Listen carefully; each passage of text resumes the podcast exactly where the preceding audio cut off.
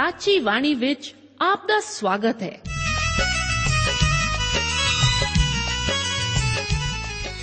ਪ੍ਰਿय ਸ਼ਰੋਤਾ, ਇਹ ਸਾਚੀ ਬਾਣੀ ਕੀ ਹੈ? ਹੋਰ ਇਹ ਸਾਨੂੰ ਕਿੱਥੇ ਮਿਲੂਗੀ? ਇਹ ਸਾਚੀ ਬਾਣੀ ਦਾ ਸਾਡੇ ਜੀਵਨ ਵਿੱਚ ਲਾਭ ਕੀ ਹੈ? ਇਹਦਾ ਸਾਡੇ ਜੀਵਨ ਵਿੱਚ ਮੋਲ ਕੀ ਹੈ?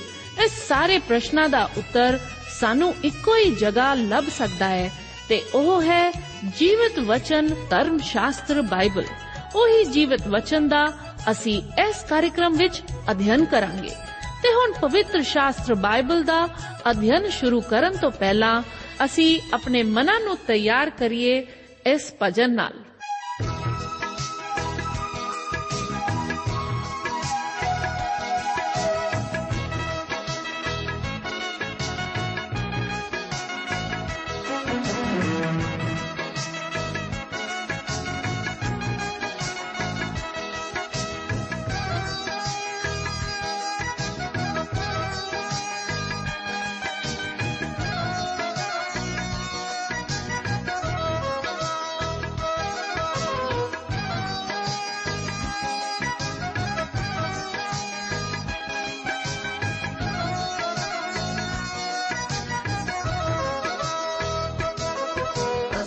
ਦੇ ਬੰਦੇ ਹਾਂ ਤੇ ਰੱਬ ਸਾਨੂੰ ਪਿਆਰ ਕਰਦਾ ਹੈ। ਅਸੀਂ ਰੱਬ ਦੇ ਬੰਦੇ ਹਾਂ ਤੇ ਰੱਬ ਸਾਨੂੰ ਪਿਆਰ ਕਰਦਾ ਹੈ। ਅਸੀਂ ਭੁੱਲੇ ਫਿਰਦੇ ਸਾਂ, ਅਸੀਂ ਭੁੱਲੇ ਫਿਰਦੇ ਸਾਂ, ਤੇ ਅੱਜ ਸਾਨੂੰ ਯਿਸੂ ਮਿਲਿਆ ਹੈ। ਅਸੀਂ ਰੱਬ ਦੇ ਬੰਦੇ ਹਾਂ ਤੇ ਰੱਬ ਸਾਨੂੰ ਪਿਆਰ ਕਰਦਾ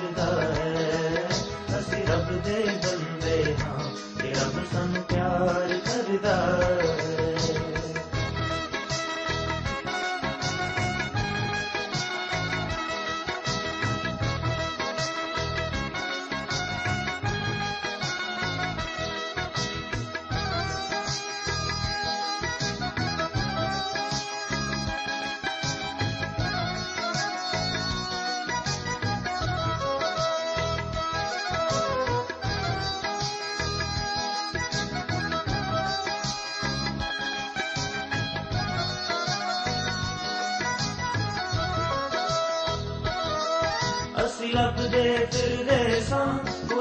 ਦੀਆਂ ਸੱਚੀਆਂ ਰਾਹਾਂ ਨੂੰ।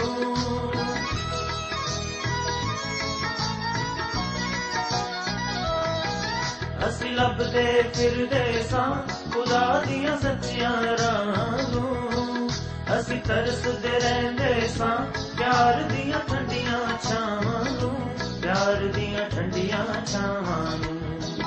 ਸਾਨੂੰ ਸੱਚੀ ਜ਼ਿੰਦਗੀ ਦਾ ਯਿਸੂ ਨੇ ਰਸਤਾ ਦੱਸਿਆ ਹੈ। ਸਾਨੂੰ ਸੱਚੀ ਜ਼ਿੰਦਗੀ ਦਾ ਯਿਸੂ ਨੇ ਰਸਤਾ ਦੱਸਿਆ ਹੈ। ਅਸੀਂ ਭੁੱਲੇ ਫਿਰਦੇ ਸਾਂ, ਅਸੀਂ ਭੁੱਲੇ ਫਿਰਦੇ ਸਾਂ ਤੇ ਅੱਜ ਸਾਨੂੰ ਯਿਸੂ ਮਿਲਿਆ ਹੈ। ਅਸੀਂ ਰੱਬ ਦੇ ਬੰਦੇ ਹਾਂ ਕਿ ਰੱਬ ਸਾਨੂੰ ਪਿਆਰ ਕਰਦਾ ਹੈ। ਅਸੀਂ ਰੱਬ ਦੇ ਬੰਦੇ ਹਾਂ ਕਿ ਰੱਬ ਸਾਨੂੰ ਪਿਆਰ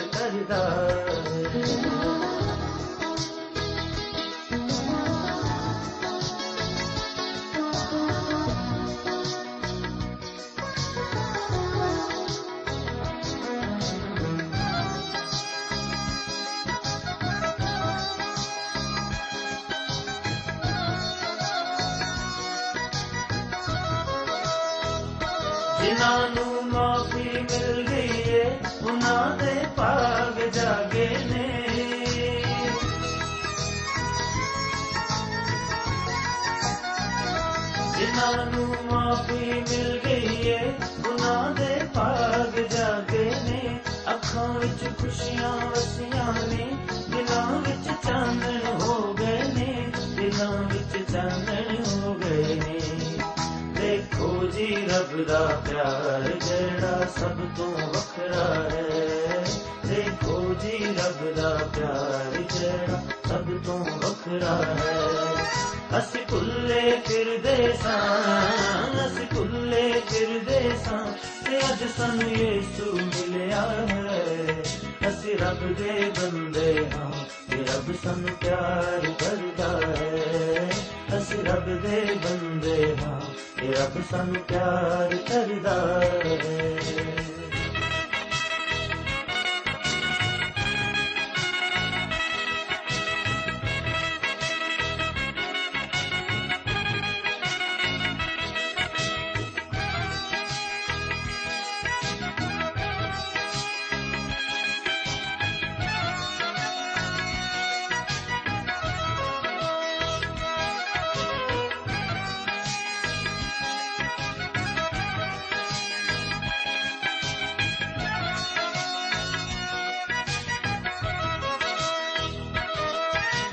ਚਾਰ ਚੁਫੇਰੇ ਖੁਸ਼ੀਆਂ ਦੇ ਫੁੱਲ ਸਜਣੇ ਖਿੜ ਗਏ ਨੇ।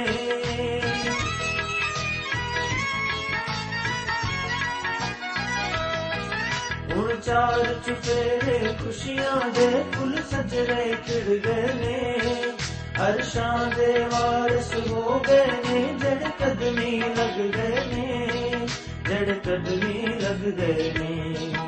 ਸਾਡੇ ਉਜੜੇ ਬਾਗਾਂ ਨੂੰ ਯੇਸੂ ਨੇ ਆਣ ਵਸਾਇਆ ਹੈ। ਸਾਡੇ ਉਜੜੇ ਬਾਗਾਂ ਨੂੰ ਯੇਸੂ ਨੇ ਆਣ ਵਸਾਇਆ ਹੈ। ਅਸੀਂ ਭੁੱਲੇ ਫਿਰਦੇ ਸਾਂ, ਅਸੀਂ ਭੁੱਲੇ ਫਿਰਦੇ ਸਾਂ ਤੇ ਅੱਜ ਸਾਨੂੰ ਯੇਸੂ ਮਿਲਿਆ ਹੈ। ਅਸੀਂ ਰੱਬ ਦੇ ਬੰਦੇ ਹਾਂ ਤੇ ਰੱਬ ਸਾਨੂੰ ਪਿਆਰ ਕਰਦਾ ਹੈ। ਰੱਬ ਦੇ ਬੰਦੇ ਹਾਂ ਤੇ ਰੱਬ ਸਾਨੂੰ ਪਿਆਰ ਕਰਦਾ ਹੈ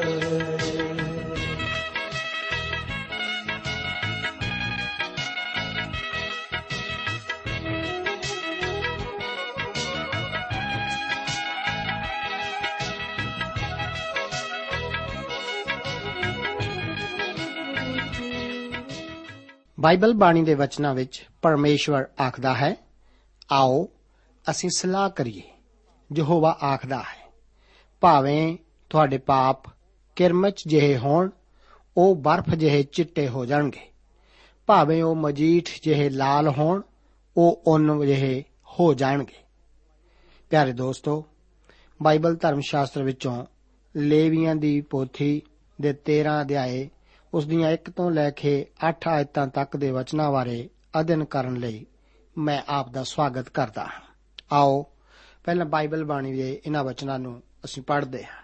ਲਿਖਿਆ ਹੈ, ਤਾਂ ਯਹੋਵਾ ਮੂਸਾ ਅਤੇ ਹਾਰੂਨ ਨਾਲ ਬੋਲਿਆ, ਕਿ ਜੇ ਕਿਸੇ ਦੇ ਸਰੀਰ ਦੇ ਚੰਮ ਵਿੱਚ ਸੋਜ ਜਾਂ ਪਪੜੀ ਜਾਂ ਵਗੀ ਥਾਂ ਹੋਵੇ ਅਤੇ ਉਸ ਦੇ ਸਰੀਰ ਦੇ ਚੰਮ ਵਿੱਚ ਕੋੜ ਦੇ ਰੋਗ ਵਰਗਾ ਹੋਵੇ, ਤਾਂ ਉਹ ਹਾਰੂਨ ਜਾਜਕ ਦੇ ਕੋਲ ਜਾਂ ਉਹਨਾਂ ਦੇ ਪੁੱਤਰਾਂ ਵਿੱਚੋਂ ਜਿਹੜਾ ਜਾਜਕ ਹੈ, ਉਸ ਦੇ ਕੋਲ ਲਿਆਂਦਾ ਜਾਵੇ।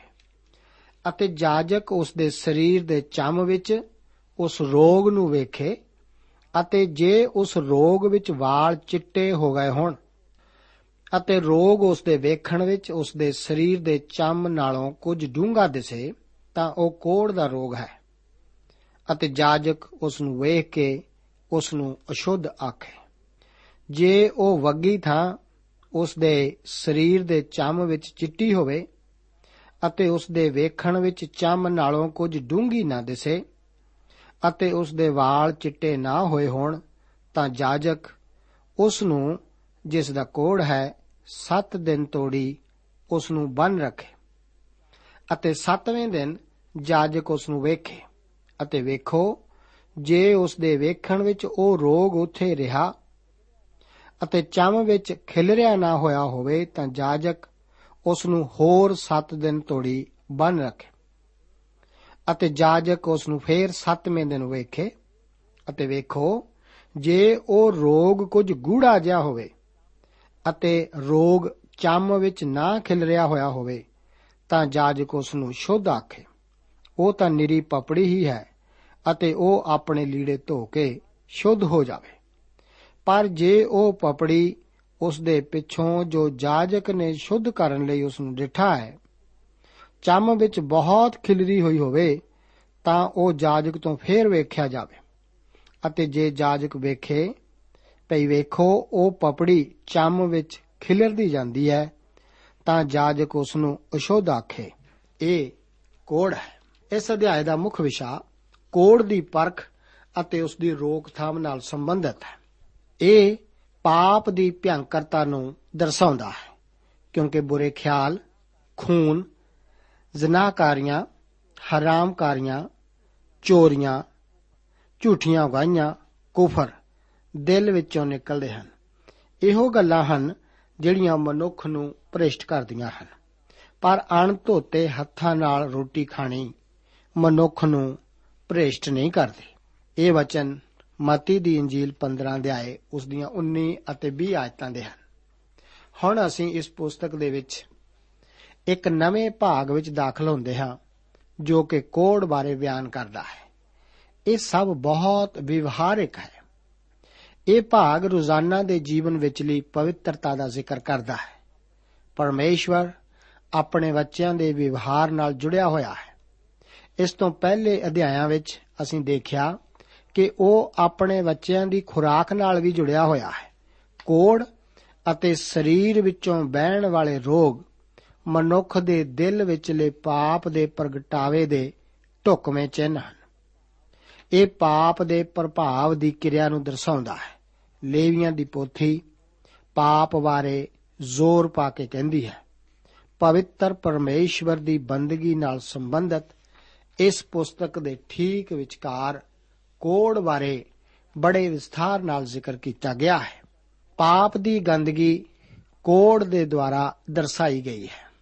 ਇੱਕ ਤਪਦੀ ਧੂੜ ਭਰੀ ਸੜਕ ਉੱਤੇ ਅਸ਼ੁੱਧ ਅਸ਼ੁੱਧ ਦੀ ਦੁਹਾਈ ਦਿੰਦਾ ਇੱਕ ਕੋੜੀ ਇੱਕ ਇਸرائیਲੀ ਨੂੰ ਇਹ ਯਾਦ ਕਰਾਉਂਦਾ ਸੀ ਕਿ ਉਹ ਵੀ ਇੱਕ ਨੈਤਿਕ ਕੋੜੀ ਹੀ ਹੈ, ਜਿਸ ਨੂੰ ਇੱਕ ਅਸੁਭਾਵਿਕ ਸ਼ੁੱਧੀਕਰਨ ਦੀ ਲੋੜ ਹੈ। ਮੇਰੇ ਦੋਸਤ, ਸ਼ਾਇਦ ਆਪ ਵੀ ਉਹਨਾਂ ਵਿੱਚੋਂ ਇੱਕ ਹੋ। ਜੋ ਕਿ ਇਹ ਸੋਚਦੇ ਹੋਵੋ ਕਿ ਆਪ ਆਪਣੇ ਕੰਮਾਂ ਦੇ ਦੁਆਰਾ ਬਚਾਏ ਜਾਓਗੇ। ਅਤੇ ਆਪ ਨੂੰ ਮਸੀਹ ਦੀ, ਆਪ ਦਾ ਮੁਕਤੀ ਦਾਤਾ ਹੋਣ ਦੀ ਲੋੜ ਨਹੀਂ ਹੈ।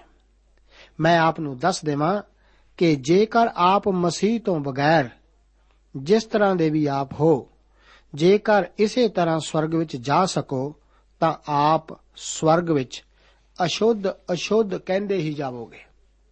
ਪਰ ਆਪ ਤਾਂ ਪਰਮੇਸ਼ਵਰ ਦੀ ਹਜ਼ੂਰੀ ਦੇ ਕਿਧਰੇ ਨੇੜੇ ਵੀ ਨਹੀਂ ਢੁਕ ਸਕੋਗੇ। ਅਸੀਂ ਪਰਮੇਸ਼ਵਰ ਉੱਤੇ ਆਪਣਾ ਕੋਈ ਵੀ ਦਾਵਾ ਪੇਸ਼ ਨਹੀਂ ਕਰ ਸਕਦੇ। ਉਸ ਨੇ ਸਾਡਾ ਕੁਝ ਨਹੀਂ ਦੇਣਾ ਹੈ। ਜੇਕਰ ਇਸ ਧਰਤੀ ਦੀ ਹੋਂਦ ਨੂੰ ਹੀ ਉਹ ਖਤਮ ਕਰ ਦੇਵੇ ਜਿਸ ਉੱਤੇ ਅਸੀਂ ਰਹਿੰਦੇ ਹਾਂ, ਤਾਂ ਵੀ ਇਸ ਬ੍ਰਹਿਮੰਡ ਵਿੱਚ ਇੱਕ ਚਿਬ ਵੀ ਨਹੀਂ ਪਵੇਗਾ। ਪਰ ਪਰਮੇਸ਼ਵਰ ਦਾ ਸ਼ੁਕਰ ਹੈ ਕਿ ਉਹ ਸਾਨੂੰ ਪਿਆਰ ਕਰਦਾ ਹੈ। ਮੈਂ ਬਹੁਤ ਪ੍ਰਸੰਨ ਹਾਂ। ਕਿ ਉਹ ਸਾਨੂੰ ਪਿਆਰ ਕਰਦਾ ਹੈ। ਜੋ ਚੀਜ਼ ਸਾਨੂੰ ਪਰਮੇਸ਼ਵਰ ਨਾਲ ਜੋੜਦੀ ਹੈ, ਉਹ ਇਹੋ ਹੀ ਹੈ ਕਿ ਉਹ ਸਾਨੂੰ ਪਿਆਰ ਕਰਦਾ ਹੈ। ਪਰਮੇਸ਼ਵਰ ਸਾਨੂੰ ਉਹੀ ਕੁਝ ਸਮਝਾ ਰਿਹਾ ਹੈ, ਜੋ ਉਹ ਇਸرائیਲੀਆਂ ਨੂੰ ਸਮਝਾਉਂਦਾ ਸੀ ਕਿ ਪਾਪ ਭਿਆੰਕਰ ਹੈ। ਕੋੜ ਅਤੇ ਪਾਪ ਵਿੱਚ ਇਸ ਤੁਲਨਾ ਦਾ ਵਿਸ਼ਾ ਬਾਰ-ਬਾਰ ਆਉਂਦਾ ਹੈ। ਜ਼ਬੂਰ 38 ਉਸ ਦੀ 3 4 7 ਅਤੇ 18 ਆਇਤ ਦੇ ਵਚਨ ਹਨ ਕਿ ਤੇਰੇ ਗਜ਼ਬ ਦੇ ਕਾਰਨ ਮੇਰੇ ਸਰੀਰ ਵਿੱਚ ਤੰਦਰੁਸਤੀ ਨਹੀਂ ਅਤੇ ਨਾ ਮੇਰੇ ਪਾਪ ਦੇ ਕਾਰਨ ਮੇਰੀਆਂ ਹੱਡੀਆਂ ਵਿੱਚ ਸੁੱਖ ਹੈ।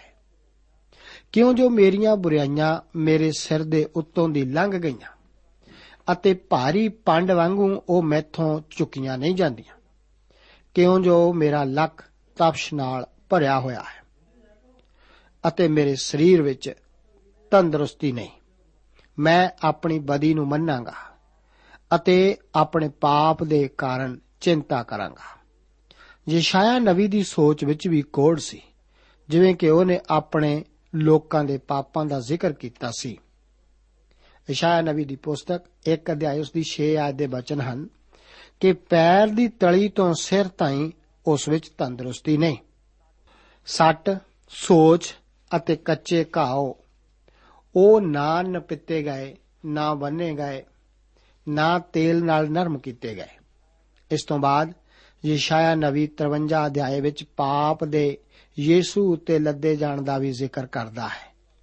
ਪਾਤਰਸ ਰਸੂਲ ਵੀ ਆਪਣੀ ਪਹਿਲੀ ਪੋਥੀ ਉਸ ਦੇ 2 ਅਧਿਆਏ, ਉਸ ਦੀ 24 ਆਇਤ ਦੇ ਵਚਨਾਂ ਵਿੱਚ ਆਖਦਾ ਹੈ ਕਿ ਉਸ ਆਪ ਸਾਡਿਆਂ ਪਾਪਾਂ ਨੂੰ ਆਪਣੇ ਸਰੀਰ ਵਿੱਚ ਰੁੱਖ ਉੱਤੇ ਚੁੱਕ ਲਿਆ। ਭਈ ਅਸੀਂ ਪਾਪ ਦੀ ਵੱਲੋਂ ਮਰ ਕੇ ਧਰਮ ਦੀ ਵੱਲੋਂ ਜੀਵੀਏ। ਉਸ ਦੇ ਮਾਰ ਖਾਣ ਤੋਂ ਅਸੀਂ ਨਿਰੋਏ ਕੀਤੇ ਗਏ। ਇਹ ਤਾਂ ਸੱਚ ਹੀ ਹੈ ਕਿ ਸਰੀਰਕ ਬਿਮਾਰੀ ਪਾਪ ਦਾ ਪ੍ਰਗਟਾਵਾ ਹੈ ਅਤੇ ਬਿਮਾਰੀ ਦੇ ਜਰਾਸੀਮਾਂ ਦੇ ਪਿੱਛੇ ਪਾਪ ਹੀ ਹੁੰਦਾ ਹੈ। ਜੇਕਰ ਪਾਪ ਨਾ ਹੁੰਦਾ, ਤਾਂ ਨਾ ਹੀ ਮੌਤ ਅਤੇ ਨਾ ਹੀ ਬਿਮਾਰੀ ਹੁੰਦੀ। ਇਹ ਅਧਿਆਏ ਦੋ ਮੁੱਖ ਗੱਲਾਂ ਉੱਤੇ ਰੋਸ਼ਨੀ ਪਾਉਂਦਾ ਹੈ। ਪਹਿਲੀ ਇਹ ਕਿ ਉਹਨਾਂ ਦਿਨਾਂ ਵਿੱਚ ਵੀ ਕੋੜ ਦੀ ਬਿਮਾਰੀ ਦਾ ਇਲਾਜ ਸੀ। ਇਸ ਦੇ ਸ਼ੁੱਧੀਕਰਨ ਦਾ ਵੇਰਵਾ ਲੇਵੀਆਂ ਦੀ ਪੁਸਤਕ ਦੇ 14 ਅਧਿਆਇ ਉਸ ਦੀ 2 ਆਇਤ ਵਿੱਚ ਹੈ। ਇਸ ਦਾ ਅਸੁਭਾਵਿਕ ਇਲਾਜ ਵੀ ਸਨ। ਜਿਵੇਂ ਕਿ ਨਾਮਾਨ ਦਾ, ਜਿਸ ਦਾ ਜ਼ਿਕਰ ਦੂਸਰੀ ਰਾਜਿਆਂ ਦੀ ਪੋਥੀ ਉਸ ਦੇ 5 ਅਧਿਆਇ ਵਿੱਚ ਹੈ। ਇਸ ਦੇ ਇਲਾਜ ਦੀ ਦਵਾਈਆਂ ਵੀ ਇਸਤੇਮਾਲ ਕੀਤੀਆਂ ਜਾਂਦੀਆਂ ਸਨ। ਇਹਨਾਂ ਅਧਿਆਇਆਂ ਵਿੱਚ ਤਾਂ ਜਾਜਕ ਲਈ ਹਦਾਇਤਾਂ ਹੀ ਹਨ ਕਿ ਉਹ ਕੋੜ ਨੂੰ ਕਿਵੇਂ ਪਰਖੇ ਅਤੇ ਇਸ ਨੂੰ ਡੇਰੇ ਵਿੱਚ ਫੈਲਣ ਤੋਂ ਕਿਵੇਂ ਰੋਕੇ। 14 ਅਧਿਆਏ ਇਸ ਦੇ ਠੀਕ ਹੋਣ ਤੋਂ ਬਾਅਦ ਸ਼ੁੱਧੀਕਰਨ ਦੀ ਵਿਧੀ ਬਾਰੇ ਦੱਸਦਾ ਹੈ। ਦੂਸਰੀ ਗੱਲ ਇਹ ਹੈ ਕਿ ਇਹ ਕੋਈ ਰਸਾਇਣਿਕ ਵਿਧੀ ਨਹੀਂ ਹੈ, ਜਿਸ ਨਾਲ ਕੋੜ ਦੀ ਪਰਖ, ਰੋਕਥਾਮ ਜਾਂ ਇਲਾਜ ਕੀਤਾ ਜਾ ਸਕੇ। ਇਸ ਵਿੱਚ ਸਾਡੇ ਵਾਸਤੇ ਪ੍ਰਤੱਖ ਅਤੇ ਨਿਸ਼ਚਿਤ ਰੂਹਾਨੀ ਸਬਕ ਹਨ। ਜਿਉਂ ਹੀ ਕਿਸੇ ਵਿਅਕਤੀ ਦੀ ਪਛਾਣ ਕੋੜੀ ਵਜੋਂ ਹੋ ਜਾਵੇ ਉਸ ਨੂੰ ਸਮਾਜ ਤੋਂ ਅੱਡ ਕੀਤਾ ਜਾਂਦਾ ਸੀ। ਲੇਵੀਆਂ ਦੀ ਪੁਸਤਕ 13 ਅਧਿਆਏ ਉਸ ਦੀਆਂ 1 ਤੋਂ ਲੈ ਕੇ 8 ਆਇਤਾਂ ਵਿੱਚ ਕੋੜ ਦੀ ਬਿਮਾਰੀ ਦੇ ਨਵੇਂ ਵਿਅਕਤੀ ਬਾਰੇ ਹਦਾਇਤਾਂ ਹਨ। ਅੱਜ ਕੱਲ ਦੇ ਇਲਾਜ ਦੇ ਤਰੀਕਿਆਂ ਨਾਲੋਂ ਲੇਵੀਆਂ ਦੀ ਪੋਥੀ ਦੀ ਵਿਧੀ ਬਹੁਤ ਭਿੰਨ ਹੈ। ਇੱਥੇ ਇੱਕ ਧਾਰਮਿਕ ਰਸਮ ਦਾ ਹੀ ਜ਼ਿਕਰ ਹੈ ਨਾ ਕਿ ਇਸ ਦੇ ਇਲਾਜ ਦਾ। ਇੱਕ ਜਾਜਕ ਇਸ ਦੀ ਪਰਖ ਲਈ ਕੁਝ ਖਾਸ ਨਿਰੀਖਣ ਕਰਦਾ ਸੀ। ਉਹਨਾਂ ਨੂੰ ਦੱਸਿਆ ਗਿਆ ਸੀ ਕਿ ਉਹ ਕੀ ਕੁਝ ਪਰਖਣ। ਇਹ ਇਸ ਦੀ ਜਾਂਚ ਦੀ ਇੱਕ ਖਾਸ ਪ੍ਰਣਾਲੀ ਹੋ ਸਕਦੀ ਹੈ। ਫਿਰ ਵੀ ਇਸ ਵਿੱਚ ਜ਼ਿਆਦਾ ਜ਼ੋਰ, ਸਰੀਰ ਦੀ ਸੁਧੀ ਅਤੇ ਨਾਂ ਦੇ ਕੇ ਇੱਕ ਰੋਹਾਨੀ ਰਸਮ ਉੱਤੇ ਹੀ ਦਿੱਤਾ ਜਾਂਦਾ ਹੈ। ਇਸ ਦੇ ਤਿੰਨ ਚਿੰਨ ਚੰਮ ਵਿੱਚ ਸੋਜ, ਜਾਂ ਪਪੜੀ, ਜਾਂ ਵਗੀ। ਇਹਨਾਂ ਚਿੰਨਾਂ ਵਾਲਾ ਵਿਅਕਤੀ ਲਾਜ਼ਮੀ ਤੌਰ ਤੇ ਇੱਕ ਕੋੜੀ ਨਹੀਂ ਸੀ ਹੋ ਸਕਦਾ। ਇਹ ਜਾਣਨ ਵਾਸਤੇ ਪਹਿਲਾ ਕਦਮ ਉਸ ਨੂੰ ਹਰੂਨ ਜਾਂ ਕਿਸੇ ਵੀ ਇੱਕ ਜਾਜਕ ਕੋਲ ਲਿਆਉਣਾ ਸੀ। ਇਸੇ ਤਰ੍ਹਾਂ ਪਾਪ ਦੇ ਕਿਸੇ ਵੀ ਲੱਛਣ ਨੂੰ ਉਹ ਛੋਟਾ ਜਾਂ ਬੜਾ ਕਿਉਂ ਨਾ ਹੋਵੇ ਸਾਡੇ ਪ੍ਰਧਾਨ ਮਹਾਜਾਜਕ ਕੋਲ ਜਲਦੀ ਲਿਆਉਣਾ ਚਾਹੀਦਾ ਹੈ, ਜੋ ਕਿ ਇੱਕ ਮਹਾਨ ਵੈਦ ਵੀ ਹੈ। ਸਾਨੂੰ ਹਰ ਗੱਲ ਬਾਰੇ ਪ੍ਰਾਰਥਨਾ ਕਰਨੀ ਪੈਂਦੀ ਹੈ, ਜਿਸ ਵਿੱਚ ਪਾਪ ਦਾ ਹਰ ਲੱਛਣ ਵੀ ਸ਼ਾਮਲ ਹੈ। ਹਰ ਸਰੀਰਕ ਬਿਮਾਰੀ ਵਿੱਚ ਵੀ ਸਾਨੂੰ ਉੱਥੇ ਹੀ ਜਾਣਾ ਪੈਂਦਾ ਹੈ। ਕਈ ਵਾਰ ਲੋਕ ਕਿਸੇ ਚੰਗਾਈ ਦੇਣ ਵਾਲੇ ਮਨੁੱਖ ਕੋਲ ਨਾ ਜਾਣ ਨੂੰ ਕਮੰਡ ਦੀ ਗੱਲ ਸਮਝਦੇ ਹਨ, ਪਰ ਮੇਰੇ ਦੋਸਤ ਸਾਨੂੰ ਤਾਂ ਮਹਾਨ ਵੈਦ ਪ੍ਰਭੂ ਯੀਸੂ ਕੋਲ ਹੀ ਜਾਣ ਲਈ ਕਿਹਾ ਗਿਆ ਮੈਂ ਹਰ ਬਿਮਾਰੀ ਵਿੱਚ ਉਸੇ ਕੋਲ ਹੀ ਜਾਂਦਾ ਹਾਂ ਅਤੇ ਹਰ ਪਾਪ ਦੀ ਮਾਫੀ ਲਈ ਵੀ ਉਸੇ ਕੋਲ ਹੀ ਜਾਂਦਾ ਹਾਂ। ਇਸ ਲਈ ਆਓ ਅਸੀਂ ਕਿਰਪਾ ਦੇ ਸਿੰਘਾਸਣ ਦੇ ਅੱਗੇ ਦਲੇਰੀ ਨਾਲ ਚੱਲੀਏ ਕਿ ਅਸੀਂ ਦਇਆ ਪ੍ਰਾਪਤ ਕਰੀਏ ਅਤੇ ਉਹ ਕਿਰਪਾ ਪਾਈਏ ਜੋ ਵੇਲੇ ਸਿਰ ਸਾਡੀ ਸਹਾਇਤਾ ਕਰੇ। ਇਸ ਲਈ ਉਹ ਉਹਨਾਂ ਦਾ ਜਿਹੜੇ ਉਹਦੇ ਰਾਹੀਂ ਪਰਮੇਸ਼ਵਰ ਦੇ ਕੋਲ ਆਉਂਦੇ ਹਨ, ਪੂਰਾ ਨਿਸਤਾਰਾ ਕਰ ਸਕਦਾ ਹੈ। ਕਿਉਂ ਜੋ ਉਹ ਉਹਨਾਂ ਦੀ ਸਿਫਾਰਿਸ਼ ਕਰਨ ਨੂੰ ਸਦਾ ਜਿਉਂਦਾ ਹੈ। ਇਸ ਬਾਰੇ ਕੋਈ ਕਾਲਾ ਨਿਆਂ ਨਹੀਂ ਸੀ ਕੀਤਾ ਜਾਂਦਾ। ਕੁਝ ਸਮੇਂ ਲਈ ਉਸ ਆਦਮੀ ਜਾਂ ਔਰਤ ਨੂੰ ਪਰਖਿਆ ਜਾਂਦਾ ਸੀ। ਜੇਕਰ ਉਸ ਰੋਗ ਵਿੱਚ ਵਾਲ ਚਿੱਟੇ ਹੋ ਗਏ ਹੋਣ, ਤਾਂ ਉਸ ਵਿਅਕਤੀ ਨੂੰ ਅਸ਼ੁੱਧ ਐਲਾਨ ਕਰ ਦਿੱਤਾ ਜਾਂਦਾ ਸੀ। ਮਹਾਨ ਵੈਦ ਪ੍ਰਭੂ ਯੀਸੂ ਨੇ ਬਾਰੀਕੀ ਨਾਲ ਸਾਡਾ ਨਿਰੀਖਣ ਕੀਤਾ ਹੈ ਅਤੇ ਦੱਸਿਆ ਹੈ ਕਿ ਉਹਨਾਂ ਦਾ ਸੰਗ ਖੁੱਲੀ ਹੋਈ ਕਬਰ ਹੈ। ਉਹਨਾਂ ਨੇ ਆਪਣੀਆਂ ਜੀਬਾਂ ਨਾਲ ਵਲਛਲ ਕੀਤਾ ਹੈ। ਉਹਨਾਂ ਦੇ ਬੁੱਲਾਂ ਹੇਠ ਜ਼ਹਿਰੀ ਸੱਪਾਂ ਦਾ ਵਿਸ ਹੈ। ਉਹਨਾਂ ਦਾ ਮੁਖ ਸਰਾਪ ਅਤੇ ਕੁੜੱਤਣ ਨਾਲ ਭਰਿਆ ਹੋਇਆ ਹੈ। ਉਹਨਾਂ ਦੇ ਪੈਰ ਲਹੂ ਬਗਾਉਣ ਲਈ ਚਲਾਕ ਹਨ। ਉਹਨਾਂ ਦੇ ਰਾਹਾਂ ਵਿੱਚ ਨਾਸ ਅਤੇ ਵਿਪਤਾ ਹੈ। ਇਹ ਵਚਨ ਰੋਮੀਆਂ ਦੀ ਪੱਤਰੀ 3 ਅਧਿਆਏ, ਉਸ ਦੀਆਂ 13 ਤੋਂ ਲੈ ਕੇ 16 ਆਇਤਾਂ ਦੇ ਹਨ। ਪਰਮੇਸ਼ਰ ਕਹਿੰਦਾ ਹੈ ਕਿ ਸਭਨਾਂ ਨੇ ਪਾਪ ਕੀਤਾ ਹੈ। ਅਸੀਂ ਅਸ਼ੁੱਧ ਹਾਂ। ਅਸੀਂ ਸਾਰੇ ਰੂਹਾਨੀ ਕੋੜੀ ਹਾਂ। ਪਰਮੇਸ਼ਵਰ ਸਵਰਗ ਵਿੱਚ ਕੋੜੀਆਂ ਨੂੰ ਨਹੀਂ ਰੱਖ ਸਕਦਾ। ਉੱਥੇ ਲਿਜਾਣ ਤੋਂ ਪਹਿਲਾਂ ਉਸ ਨੂੰ ਜ਼ਰੂਰ ਉਹਨਾਂ ਨੂੰ ਸ਼ੁੱਧ ਕਰਨਾ ਪਵੇਗਾ। ਕੋੜ ਪਾਪ ਦੀ ਹੀ ਇੱਕ ਕਿਸਮ ਹੈ। ਇਹ ਇੱਕ ਭਿਆਨਕ ਰੋਗ ਹੈ। ਪਵਿੱਤਰ ਆਤਮਾ ਨੇ ਸਾਰੇ ਰੋਗਾਂ ਵਿੱਚੋਂ ਇਸੇ ਨੂੰ ਪਾਪ ਦੀ ਇੱਕ ਖਾਸ ਕਿਸਮ ਹੋਣ ਲਈ ਚੁਣਿਆ ਹੈ, ਜਿਸ ਤਰ੍ਹਾਂ ਕਿ ਪਰਮੇਸ਼ਵਰ ਇਸ ਨੂੰ ਤੱਕਦਾ ਹੈ। ਇਸ ਦੀ ਸ਼ੁਰੂਆਤ ਬਹੁਤ ਹੀ ਛੋਟੇ ਰੂਪ ਤੋਂ ਹੁੰਦੀ ਹੈ। ਆਖਰੀ ਸਥਿਤੀ ਵਿੱਚ ਤਾਂ ਇਹ ਮੌਤ ਵੱਲ ਵੀ ਧਕੇਲ ਦਿੰਦੀ ਹੈ। ਹੋ ਸਕਦਾ ਹੈ ਕਿ ਇਹ ਸ਼ੁਰੂ ਵਿੱਚ ਇੱਕ ਚਿੱਟੇ ਦਾਗ ਦੀ ਤਰ੍ਹਾਂ ਹੀ ਪ੍ਰਗਟ ਹੋਵੇ। ਪਾਪ ਇੱਕ ਬੱਚੇ ਵਿੱਚ ਇੱਕ ਅਤੀ ਸੂਖਮ ਦਿਖਾਈ ਦਿੰਦਾ ਹੈ। ਜੇਕਰ ਉਸ ਨੂੰ ਅਨੁਸ਼ਾਸਨ ਸਿਖਾ ਕੇ ਪ੍ਰਭੂ ਯੀਸ਼ੂ ਮਸੀਹ ਦੇ ਦੁਆਰਾ ਹੋਣ ਵਾਲੀ ਮੁਕਤੀ ਦੇ ਗਿਆਨ ਤੋਂ ਜਾਣੂ ਨਾ ਕਰਾਇਆ ਜਾਵੇ, ਤਾਂ ਉਹ ਬੇਨਿਜਮਤ ਅਤੇ ਜ਼ਾਲਮ ਬਣ ਜਾਵੇਗਾ। ਲੈਨਨ, ਸਟਾਲਿਨ ਅਤੇ ਹਿਟਲਰ ਸਭ ਇੱਕ ਸਮੇਂ ਛੋਟੇ ਬੱਚੇ ਹੀ ਸਨ। ਕੋਈ ਵੀ ਵਿਅਕਤੀ ਸ਼ਰਾਬ ਦਾ ਆਦੀ ਇੱਕ ਵਾਰ ਪੀ ਕੇ ਨਹੀਂ ਬਣ ਜਾਂਦਾ। ਪਰ ਕੋਈ ਵੀ ਸ਼ਰਾਬ ਪੀਣ ਦਾ ਆਦੀ ਵਿਅਕਤੀ ਇਹੋ ਜਿਹਾ ਨਹੀਂ ਹੈ ਜਿਸ ਨੇ ਪਹਿਲੀ ਵਾਰ ਕਦੇ ਵੀ ਨਾ ਪੀਤੀ ਹੋਵੇ। ਸਾਰੇ ਪਾਪ ਬੜੀ ਸੂਖਮਤਾ ਤੋਂ ਹੀ ਸ਼ੁਰੂ ਹੁੰਦੇ ਹਨ। ਕੋੜ ਸਿਰਫ ਸੂਖਮਤਾ ਤੋਂ ਸ਼ੁਰੂ ਹੀ ਨਹੀਂ ਹੁੰਦਾ, ਬਲਕਿ ਇਸ ਦਾ ਵਾਅਦਾ ਵੀ ਨਿਸ਼ਚਿਤ ਰੂਪ ਵਿੱਚ ਹੁੰਦਾ ਹੈ। ਪਰਮੇਸ਼ਵਰ ਦੇ ਵਚਨ ਅਨੁਸਾਰ ਪਾਪ ਵੀ ਇਸੇ ਤਰ੍ਹਾਂ ਹੀ ਹੈ। ਵਚਨ ਵਿੱਚ ਲਿਖਿਆ ਹੈ ਤਦ ਕਾਮਨਾ ਜਾਂ ਗਰਭਣੀ ਹੋਈ ਤਾਂ ਪਾਪ ਨੂੰ ਜਣਦੀ ਹੈ ਅਤੇ ਪਾਪ ਜਾਂ ਪੂਰੇ ਵਿੱਤ ਨੂੰ ਪੁੱਜਦਾ ਹੈ ਤਾਂ ਮੌਤ ਨੂੰ ਜਨਮ ਦਿੰਦਾ ਹੈ। ਕੋੜ ਇੱਕ ਜਿਉਂਦੀ ਮੌਤ ਹੈ। ਵਚਨ ਦੱਸਦਾ ਹੈ ਕਿ ਪਾਪ ਦੀ ਮਜ਼ਦੂਰੀ ਤਾਂ ਮੌਤ ਹੈ। ਧੋਖਾ ਨਾ ਖਾਓ। ਪਰਮੇਸ਼ਵਰ ਠੱਠਿਆਂ ਵਿੱਚ ਨਹੀਂ ਉਡਾਈਦਾ, ਕਿਉਂਕਿ ਮਨੁੱਖ ਜੋ ਕੁਝ ਬੀਜਦਾ ਹੈ, ਸੋਈ ਵੱਡੇਗਾ ਵੀ। ਜਿਹੜਾ ਆਪਣੇ ਸਰੀਰ ਲਈ ਬੀਜਦਾ ਹੈ ਉਹ ਸਰੀਰੋਂ ਵਿਨਾਸ਼ ਨੂੰ ਵੱਡੇਗਾ ਅਤੇ ਜਿਹੜਾ ਆਤਮਾ ਲਈ ਬੀਜਦਾ ਹੈ, ਉਹ ਆਤਮਾ ਤੋਂ ਸਦੀਪਕ ਜੀਵਨ ਨੂੰ ਵੱਡੇਗਾ ਕੋੜ ਦੀ ਤਰ੍ਹਾਂ ਪਾਪ ਵੀ ਸਾਰੇ ਮਨੁੱਖ ਦਾ ਨਾਸ਼ ਕਰਦਾ ਹੈ। ਕੋੜੀ ਦੀ ਜ਼ਿੰਦਗੀ ਇੱਕ ਚਲਦੀ ਫਿਰਦੀ ਮੌਤ ਸੀ। ਇਸੇ ਤਰ੍ਹਾਂ ਪਾਪੀ ਜ਼ਿੰਦਾ ਹੁੰਦਾ ਹੋਇਆ ਵੀ ਮਰਦਾ ਹੈ। ਕੋੜ ਬਾਕੀ ਬਿਮਾਰੀਆਂ ਦੀ ਤਰ੍ਹਾਂ ਤੇਜ਼ ਅਤੇ ਨਾ ਸਹਿ ਸਕਣ ਵਾਲੀ ਦਰਦ ਪੈਦਾ ਨਹੀਂ ਕਰਦਾ। ਇਹ ਮਨੁੱਖ ਨੂੰ ਉਦਾਸ ਅਤੇ ਬੇਆਰਾਮ ਕਰਦਾ ਹੈ। ਪਾਪ ਵੀ ਇੱਕ ਵਿਅਕਤੀ ਨੂੰ ਇਹੋ ਜਿਹੇ ਸਥਾਨ ਤੇ ਲਿਆ ਖੜਾ ਕਰਦਾ ਹੈ, ਜਿੱਥੇ ਕਿ ਉਹ ਕੁਝ ਵੀ ਮਹਿਸੂਸ ਨਹੀਂ ਕਰਦਾ। ਵਚਨ ਦੱਸਦਾ ਹੈ ਕਿ ਉਹਨਾਂ ਨੇ ਸੁੰਨ ਹੋ ਕੇ ਆਪਣੇ ਆਪ ਨੂੰ ਲੁੱਚ ਪੁਣੇ ਦੇ ਹੱਥ ਸੌਂਪ ਦਿੱਤਾ। ਭਈ ਹਰ ਭਾਂਤ ਦੇ ਗੰਦੇ ਮੰਦੇ ਕੰਮ ਚੌਪ ਨਾਲ ਕਰਨ। ਕੋੜ ਪਾਪ ਦੀ ਤਰ੍ਹਾਂ ਵਿਰਾਸਤ ਨਾਲ ਜੁੜਿਆ ਹੋਇਆ ਹੈ। ਇਹ ਮਨੁੱਖ ਨੂੰ ਪਰਮੇਸ਼ਵਰ ਤੋਂ ਅੱਡ ਕਰਦੇ ਹਨ। ਵਚਨ ਦੱਸਦਾ ਹੈ ਕਿ ਤੁਹਾਡੀਆਂ ਵਧੀਆਂ ਨੇ ਤੁਹਾਡੇ ਵਿੱਚ ਅਤੇ ਤੁਹਾਡੇ ਪਰਮੇਸ਼ਰ ਵਿੱਚ ਜੁਦਾਈ ਪਾ ਦਿੱਤੀ ਹੈ ਅਤੇ ਤੁਹਾਡੇ ਪਾਪਾਂ ਨੇ ਉਹਦਾ ਮੂੰਹ ਤੁਹਾਤੋਂ ਲੁਕਾ ਦਿੱਤਾ ਹੈ। ਭਈ ਉਹ ਨਾ ਸੁਣੇ। ਇਸ ਤਰ੍ਹਾਂ ਕੋੜ ਪਾਪ ਦੀ ਇੱਕ ਪੂਰਨ ਕਿਸਮ ਹੀ ਹੈ। ਇਹ ਸਰੀਰ ਵਿੱਚ ਦਰਸਾਇਆ ਗਿਆ ਪਾਪ ਹੀ ਹੈ। ਇੱਕ ਜਾਜਕ ਦੀ ਤਰ੍ਹਾਂ ਸਾਡਾ ਮਹਾਨ ਵੈਦ ਪ੍ਰਭੂ ਯੀਸ਼ੂ ਮਸੀਹ ਮਨੁੱਖੀ ਘਰਾਣੇ ਨੂੰ ਤੱਕਦਾ ਅਤੇ ਉਸ ਨੂੰ ਅਸ਼ੁੱਧ ਐਲਾਨ ਕਰਦਾ ਹੈ। ਉਹ ਇਸ ਕਰਕੇ ਇੰਜ ਕਰਦਾ ਹੈ ਕਿ ਅਸੀਂ ਸ਼ੁੱਧ ਹੋਣ ਲਈ ਉਸ ਕੋਲ ਆਈਏ। ਉਹ ਕੋੜੀ ਨੂੰ ਛੂਣ ਲਈ ਤਿਆਰ ਹੈ ਕਿ ਉਸ ਨੂੰ ਸ਼ੁੱਧ ਅਤੇ ਸਾਫ਼ ਕਰੇ।